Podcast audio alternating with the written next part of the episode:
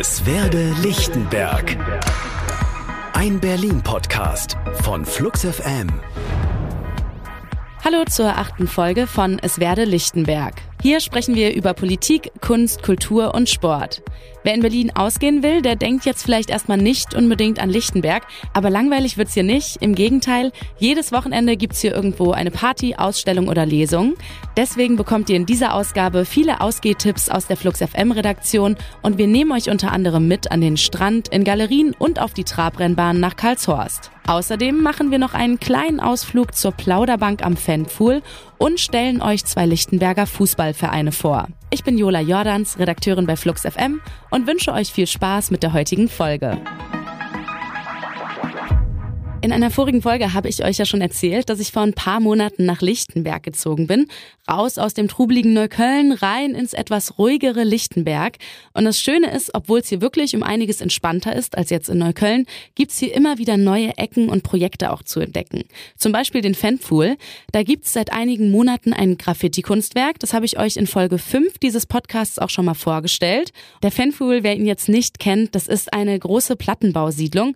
Quasi noch so ein Überbleib Überbleibsel aus der DDR. Aber zwischen diesen ganzen Hochhäusern, da liegt auch ein kleiner See und ein schöner Park. Und da gibt es jetzt ein neues Projekt, die Plauderbank. Die ist für alle da, denen es vielleicht jetzt nicht so leicht fällt, mit fremden Leuten einfach ins Gespräch zu kommen. Egal, ob es ums Wetter geht oder tiefgründigere Sachen. Im Fanpool-Park, da stehen jetzt seit kurzem Plauderbänke, die zum Unterhalten einladen.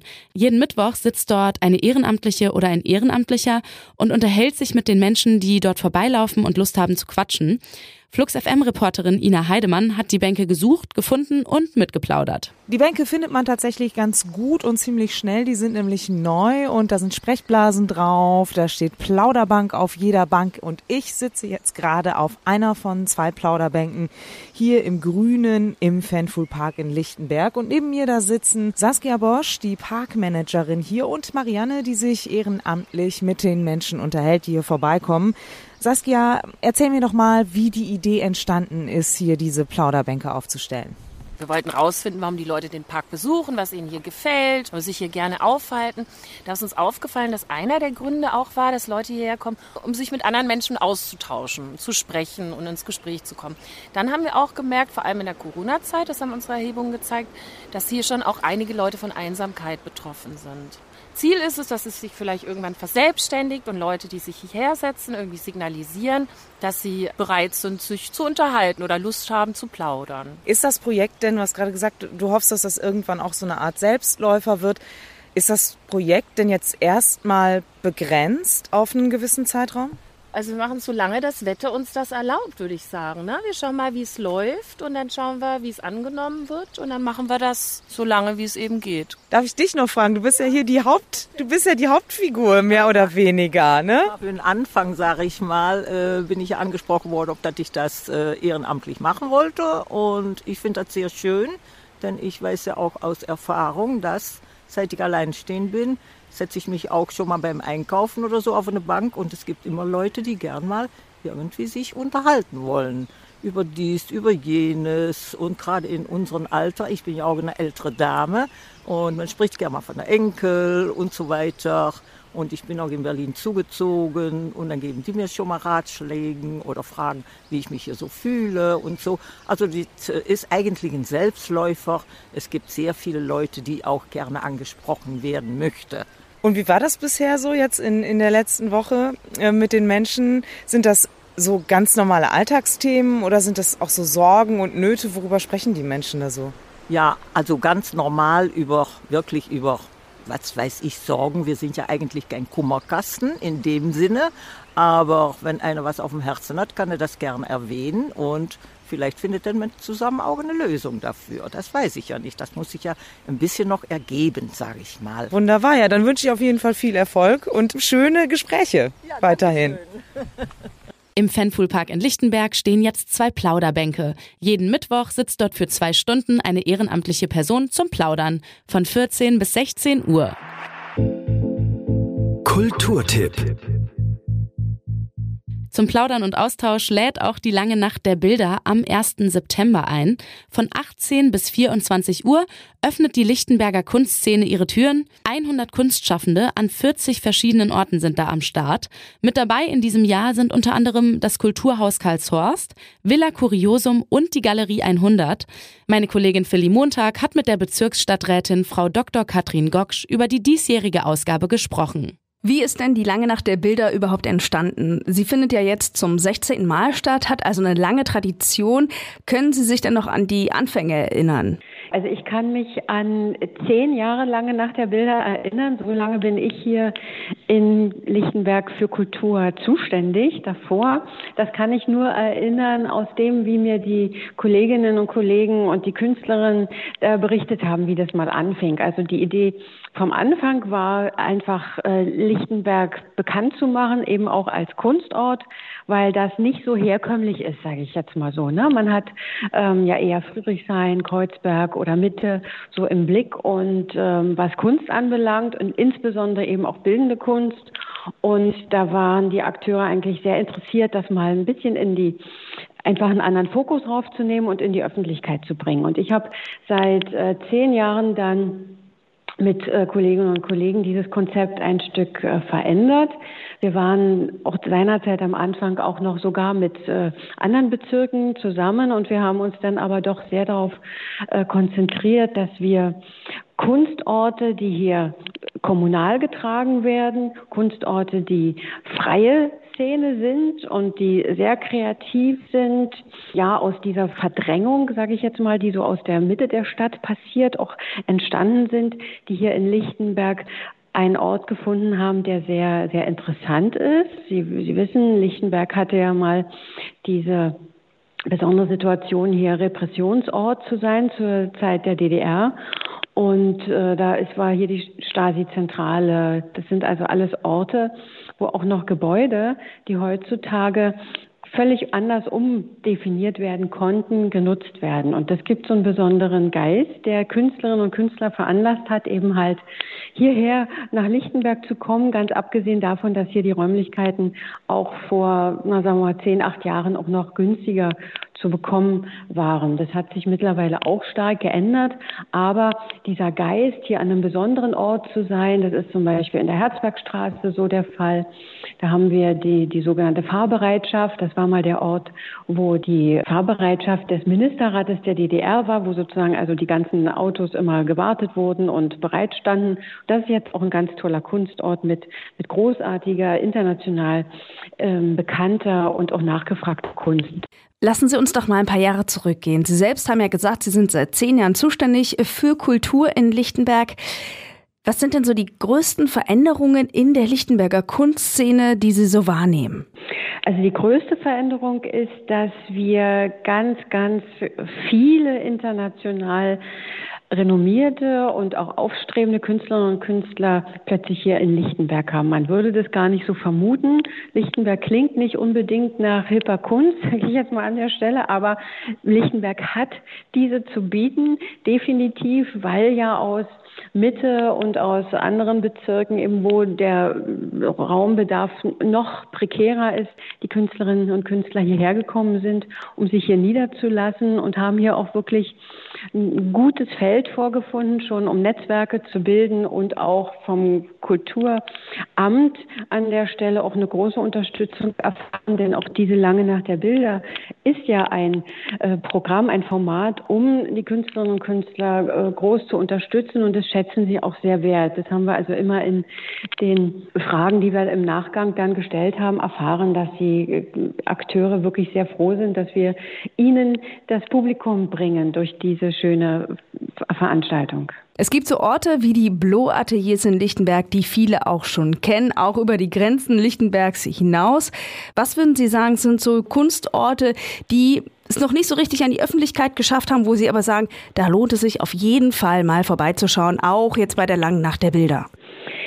Ja, da würde ich erst einmal sagen, unbedingt zur Eröffnung kommen. Die Eröffnung findet statt am 1. September zu 17 Uhr hier im Rathaus Lichtenberg und wir haben hier eine sehr leistungsstarke Galerie am Standort, die also auch das ganze Jahr bespielt wird und genau diese wollen wir auch mal in den Fokus rücken und im Rathaushof demzufolge eine schöne Eröffnung machen, die mit Musik und auch guter Begrüßung stattfindet. Da haben wir auch Imbiss und Getränke es sind auch dabei, um es ein bisschen nett zu machen.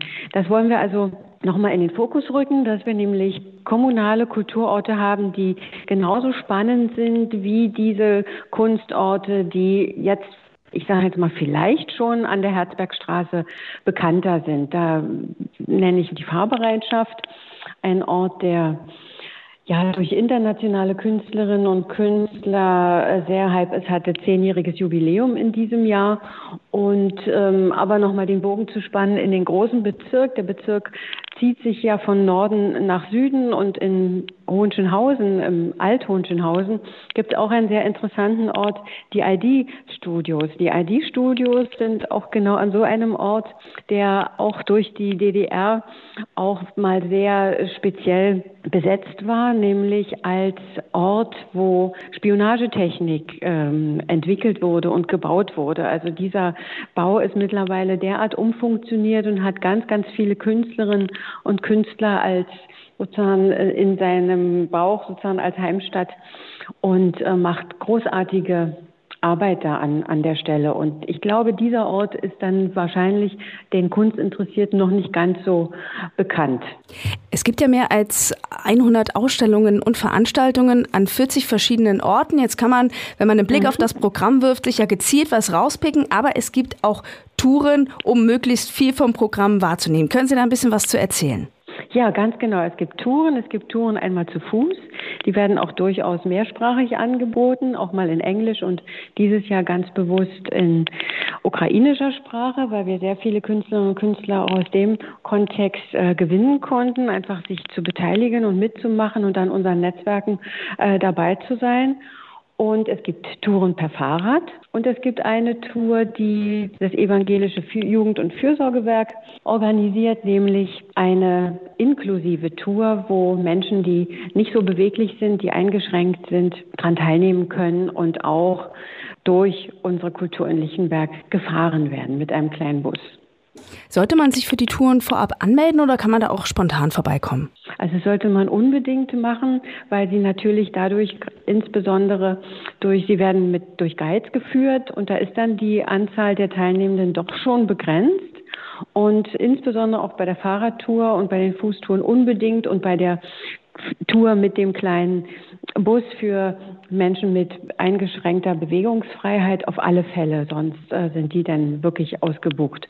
Man kann aber auch spontan kommen, selbstverständlich, und kann sich dann seine Tour selbst zusammensuchen, denn das liegt ja auch in dem Programmheft aus. Sie wird man ja am Freitag auch im Rathaus Lichtenberg antreffen zur Eröffnung. Dann findet dort das Konzert statt. Werden Sie überhaupt noch Zeit haben, sich irgendwas anderes anzuschauen? Ja, ich hoffe doch und das werde ich dann danach machen. Ich habe also, wir haben die Eröffnung und danach äh, schwärme ich dann immer aus und äh, überlege mir jedes Jahr, dann andere Schwerpunkte. Ich habe mein Programm noch nicht ganz fertig, wo ich dieses Jahr hingehen werde, aber sicherlich werde ich Orte aufsuchen, die noch nicht dabei waren, aber auch zu den Blue Ateliers werde ich mit Sicherheit gehen und bin dann auch so bis kurz vor Ende, so bis 24 Uhr unterwegs und es ist immer ein tolles Erlebnis. Es macht mir ganz, ganz viel Spaß. Dann wünsche ich Ihnen jetzt erstmal ganz viel Spaß nächste Woche bei der 16. Ausgabe der Langen Nacht der Bilder und recht herzlichen Dank für das Gespräch. Ja, danke. Tschüss. Organisiert wird die Lange Nacht der Bilder vom Kulturring Berlin in Zusammenarbeit mit dem Bezirksamt Lichtenberg. Um noch einen besseren Eindruck vom Programm und Ablauf des Festivals zu bekommen, hat Philly Montag sich mit Almut Koch vom Bezirksamt Lichtenberg getroffen. Sie ist Koordinatorin im Fachbereich Kunst und Kultur und in dieser Funktion vor allem auch für die Planung der Langen Nacht der Bilder zuständig. Ich habe ja auch schon mit der Bezirksstadträtin gesprochen über die Lange Nacht der Bilder. Da haben wir, kamen die Blow-Ateliers zum Beispiel zur Sprache. Was für Orte würden Sie mir denn empfehlen? Ich kenne mich zum Beispiel in der Lichtenberger Kunstszene überhaupt nicht gut aus. Ne? Ich war in dem Blow-Atelier schon, aber sonst ist es eher dürftig bei mir. Was würden Sie so einer Anfängerin wie mir empfehlen? Ich würde definitiv die Kunstfabrik HB55 empfehlen, ein weiteres großes Atelierhaus neben den BLO-Ateliers. Wo ich, befindet sich das? Das ist in der Herzbergstraße, also in Lichtenberg, ziemlich zentral gelegen im Herzen von Lichtenberg. Ich würde aber genauso gut die kleinen Orte empfehlen, also die kommunalen Galerien, die freien Galerien, die Villa Curiosum, das Liebezem, was in diesem Jahr erstmals und neu dabei ist in Friedrichsfelde. Also es gibt eine ganze Zahl auch an kleinen Ateliers in Karlshorst, das Atelier Luno beispielsweise, kleine, feine Orte. Das kommt sehr darauf an, ob man mit einem Mal den vollen Rausch möchte oder sich lieber zwei kleine Ateliers anschaut, die etwas übersichtlicher sind. Lichtenberg ist ja jetzt auch kein ganz kleiner Bezirk. Ähm, das heißt, wenn man von A nach B will, dann dauert das ja auch schon eine Weile. Ich habe mit Ihrer Bezirksstadträtin ja auch schon gesprochen über die Touren. Da gibt es ja einmal Touren zu Fuß mit dem Fahrrad und auch äh, für Menschen, die eine körperliche Einschränkung haben mit dem Auto. Wie kann ich mir denn so eine Tour vorstellen? Also wir haben in diesem Jahr wirklich sehr, sehr viele Touren, insgesamt 22 Stück, einige Fahrradtouren, einige Touren zu Fuß. Seit 17. August kann man sich anmelden für eine Tour noch bis zum 31. August über den Kulturring in Berlin e.V., unseren tatkräftigen und tollen Partner an unserer Seite. Und im Programmheft sind die einzelnen Touren gelistet. Die Fahrradtouren haben natürlich eine größere Reichweite, weil, wie Sie schon sagen, der Bezirk sehr lang und sehr groß ist. Damit kann man größere Strecken zurücklegen. Wir sind total froh, weil seit einigen Jahren der ADFC uns äh, auf diesen Fahrradtouren begleitet und sehr gut unterstützt. Und in dem Programm gibt es praktisch die jeweiligen Startpunkte. Der erste Ort ist immer der Startpunkt und manche Touren kommen an den Ort zurück, wo sie gestartet sind. Manche sind tatsächlich Touren von A nach B. Die Fahrradtouren sind so, dass sie längere Strecken zurücklegen, auch länger dauern, bis zu drei, dreieinhalb Stunden. Die Touren zu Fuß sind eher klein, persönlich und privat. Und das Besondere an den Touren ist, dass sie alle von Künstlerinnen und Künstlern oder Kulturakteuren aus dem Bezirk tatsächlich persönlich geführt sind sind. Und wir haben besonders seit der Corona-Zeit den Schwerpunkt auf die Touren zu Fuß gelegt, weil wir gemerkt haben, dieses persönliche Erlebnis ist das ganz Besondere. Also, dass ich als Gast weiß oder merke, was ist in meinem Kiez los, was läuft hier eigentlich. Ich habe die Chance, wirklich einen Künstler oder eine Künstlerin persönlich kennenzulernen, werde geführt und kann in einer sehr kleinen, sehr individuellen persönlichen Gruppe meinen Kiez kennenlernen. Auf jeden Fall eine richtig schöne Sache. Es sind ja auch rund 100 KünstlerInnen mit dabei. Wie läuft denn dieser Prozess im Vorfeld eigentlich ab? Also bewerben sich die KünstlerInnen bei Ihnen oder machen Sie eine Ausschreibung? Kriegen die alle eine E-Mail und dann können Sie sich zurückmelden? Wie läuft dieser Prozess im Vorfeld ab? Also der Prozess ist ein sehr offener Prozess. Wir sagen bei uns im Team immer, nach der langen Nacht ist vor der langen Nacht. Wir beginnen tatsächlich im Januar, Februar mit der Planung des Events und im März ungefähr, Anfang März geht eine, ein Aufruf raus an die Künstlerinnen und Künstler im Bezirk über eine Pressemitteilung, über Social Media und man kann sich frei bewerben. Die Bewerbungsfrist ist meistens Mitte, Ende April und jeder kann teilnehmen, jeder und jede kann teilnehmen. Es erfolgt auf eigene Verantwortung des Bezirksamts, also der Fachbereich Kunst und Kultur in Kooperation mit dem Kulturring in Berlin e.V. ist Veranstalter und Organisator der Langen Nacht, aber jeder Künstler, jede Künstlerin, die teilnehmen, ist eigenständig verantwortlich und die Teilnahme für die Künstlerin ist auch kostenfrei. Mhm. Und haben Sie da so eine Vorgabe? Sie meinten ja gerade, das ist frei, was Sie machen, aber gibt es da so eine Checkliste, worauf man achten sollte, wenn man selbst irgendwie sein Atelier öffnet, dass man da irgendwie den Leuten auch irgendetwas bietet oder ist es wirklich komplett frei? Ja, es sollte schon eine gewisse Qualität haben, das auf jeden Fall. Und es gibt äh, ein paar Vorgaben, an die man sich möglichst halten soll. Also die Künstlerinnen und Künstler werden aufgefordert, Bildmaterial einzureichen, Textmaterial, was wir natürlich in Vorbereitung auf die Programmbroschüre, die jetzt auch schon vorliegt in einer Druck- und digitalen Version, äh, das brauchen wir natürlich im Vorfeld schon und es sollte natürlich so sein, dass es eine gewisse Qualität hat. Wir haben aber auch semiprofessionelle Künstler dabei. Wir haben äh, den Blauen Laden. Wir haben unterschiedliche Akteurinnen und Akteure aus dem Bezirk. Das ist uns auch wichtig, dass wir da auch wirklich die Vielfalt und die Bandbreite der Kreativarbeit im Bezirk zeigen.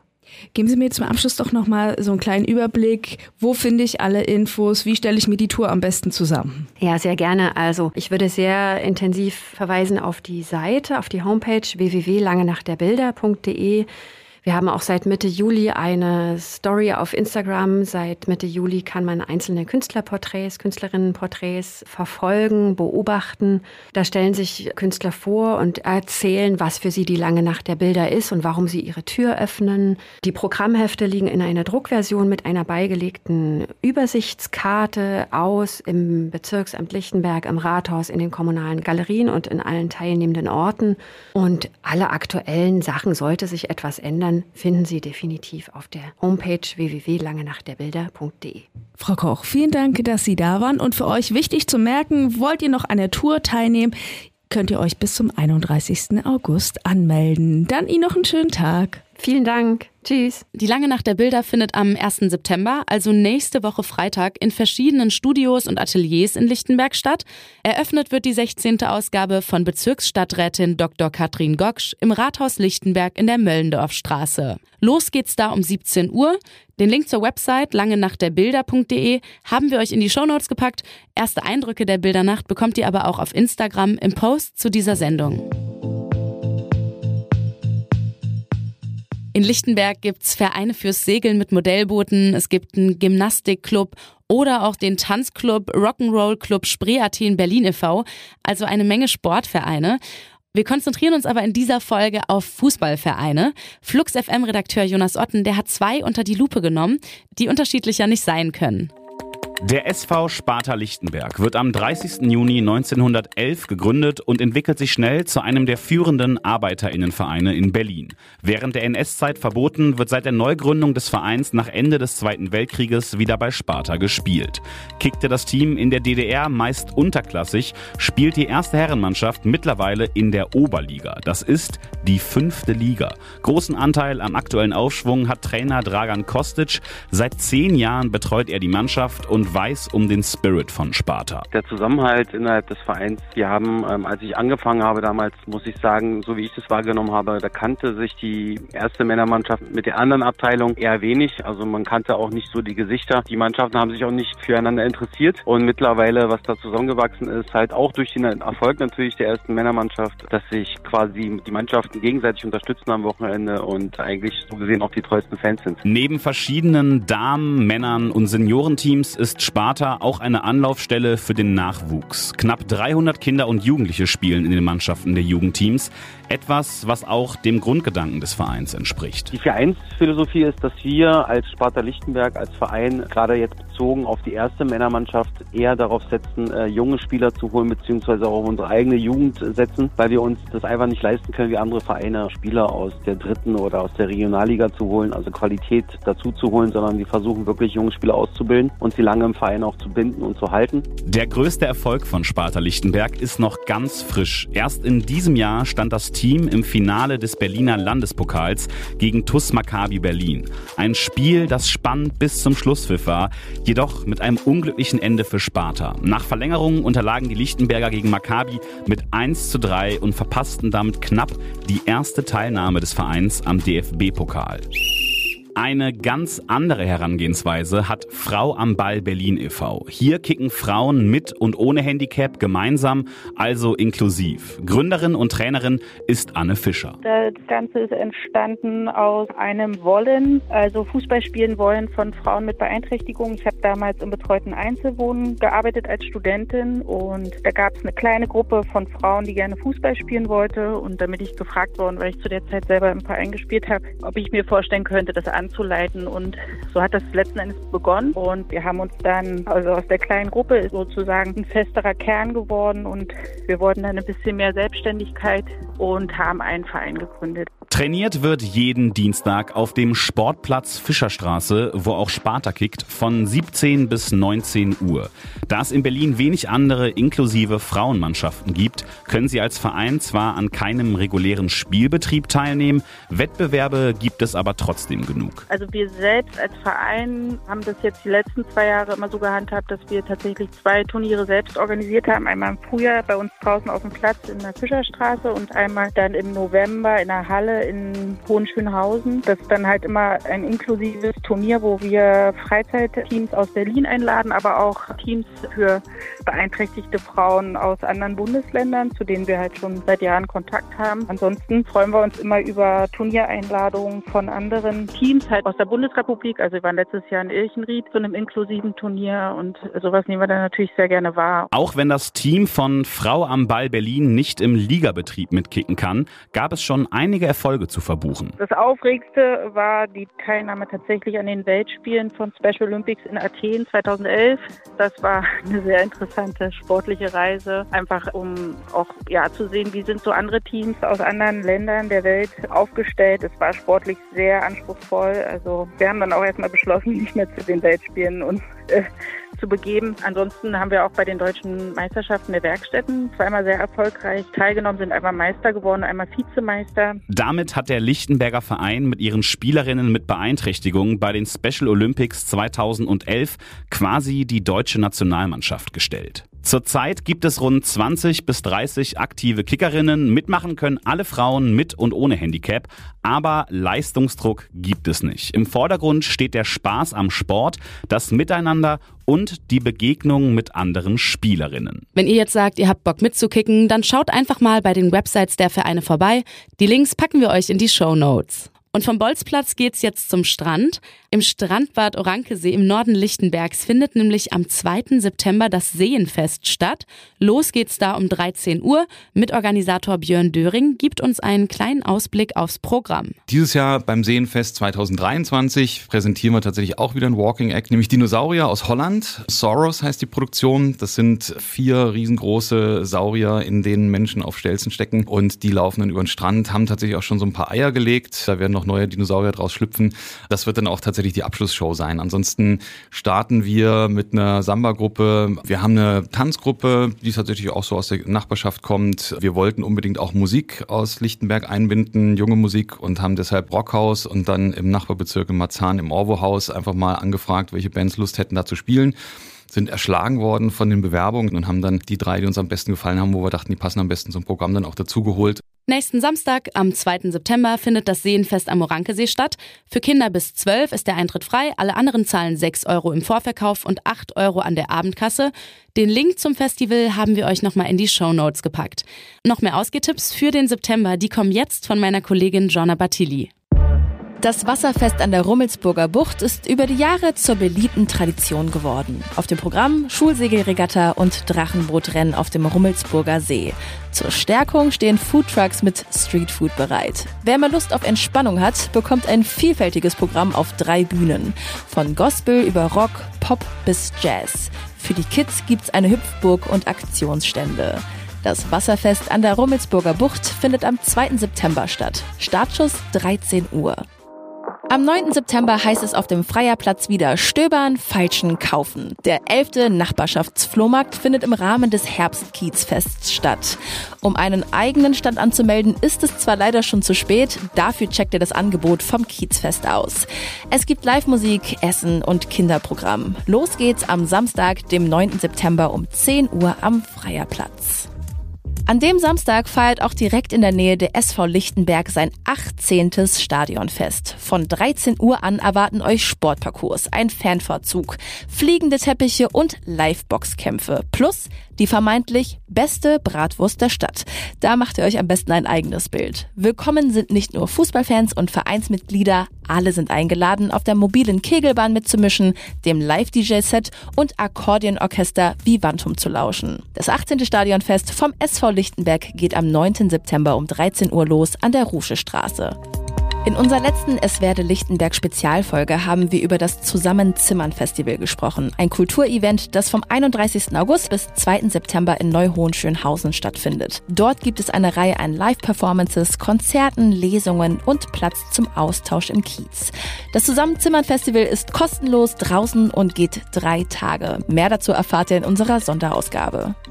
Auf der Trabrennbahn in Karlshorst findet die dritte queere Kinonacht statt. Am 1. September seht ihr David Wagners Eismeier. Sie wollen sich verpflichten lassen. Jawohl, Herr Vizeleutnant. Warum? Fragen Sie, weil ich ein Tschusch bin oder weil ich schwul bin? Sie bewegen sich ein Minenfeld. Der Film erzählt die Geschichte des schwulen Vizeleutnants Charles Eismeier und wurde mit dem österreichischen Filmpreis ausgezeichnet. Die Türen öffnen um 20 Uhr, Start ist bei Sonnenuntergang. Der Eintritt ist frei. Das war Folge 8 von Es werde Lichtenberg, ein Berlin-Podcast, produziert von Flux FM. Mitgewirkt an dieser Ausgabe haben Philly Montag, Jonna Battilli, Ina Heidemann und Jonas Otten. Idee Katja Berg, Redaktionsleitung Philly Montag, Sounddesign Tobi Engel, Online-Begleitung und Grafik Konstanze Kaul, Produktion und Moderation, das bin ich, Jola Jordans. Neue Folgen gibt es jeden letzten Freitag im Monat. Die nächste erscheint dann am 29. September auf fluxfm.de, Spotify und Apple Podcast. Wenn ihr jetzt sagt, euch hat der Podcast gefallen, dann lasst uns gerne eine Bewertung da. Wir freuen uns auch immer über Feedback und Themenvorschläge per Mail an hallo@fluxfm.de. Ich bin Jola Jordans, danke euch fürs Zuhören und bis zum nächsten Mal. Es werde Lichtenberg. Ein Berlin-Podcast von Flux FM. Weitere Infos und Episoden auf fluxfm.de.